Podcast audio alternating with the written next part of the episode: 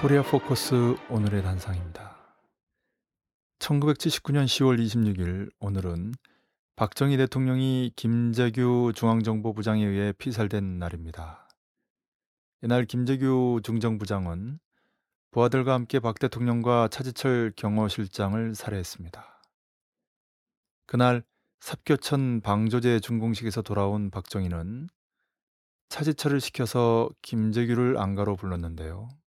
이 자리에서 부마 항쟁 등을 제대로 진압하지 못했다고 김재규를 질타했습니다. 잠시 나갔다 돌아온 김재규는 모델 신재순이 가수 심수봉의 반주에 맞춰 노래를 부르던 중 차지철과 박정희를 연이어 총으로 쐈습니다. 이후 김재규는 육군참모총장 정승화의 명령에 체포되고 보안사령관 전두환으로부터 조사를 받았으며 1980년 5월 24일 교수형을 당한 걸로 알려져 있습니다. 확인된 것은 김재규가 10월 26일 며칠 전에 브루스터 CIA 남코리아 지부장을 만났고 그 사건 당일 오후 2시경에도 글라이스틴 주남미 대사를 만났다는 사실입니다. 만나서 무슨 말을 했겠습니까? 김재규가 도대체 뭘 믿고 일국의 대통령을 시해했겠습니까?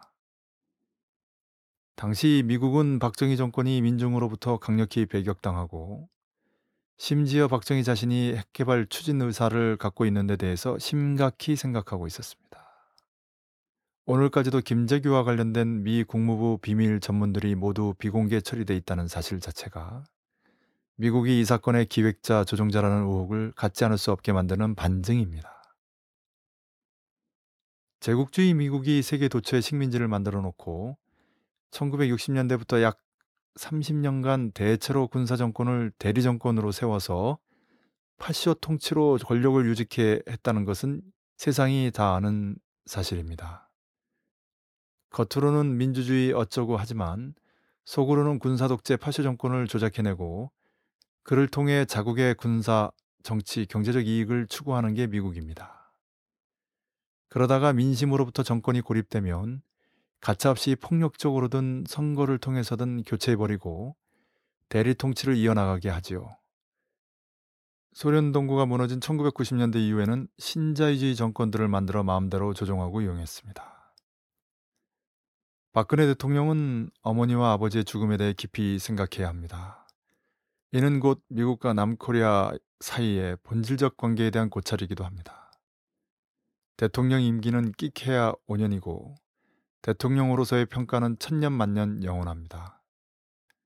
아버지 박정희를 따라 유신 통치를 부활시키고 새마을 운동을 계승하며 특히 대북 적대 정책을 고수하는 한 그 종말은 결코 아름답지 못할 수밖에 없습니다. 벌써부터 남재준 정보원장의 얼굴마담이니 꼭두각신이 하는 소리가 나오고 청와대 진짜 주인은 남재준이고 박근혜는 외무부 장관에 불과하다는 힐난이 왜 나오는가를 새겨들어야 합니다. 그 남재준도 미국 믿고 그러는 거 아니겠습니까? 오늘의 단상이었습니다.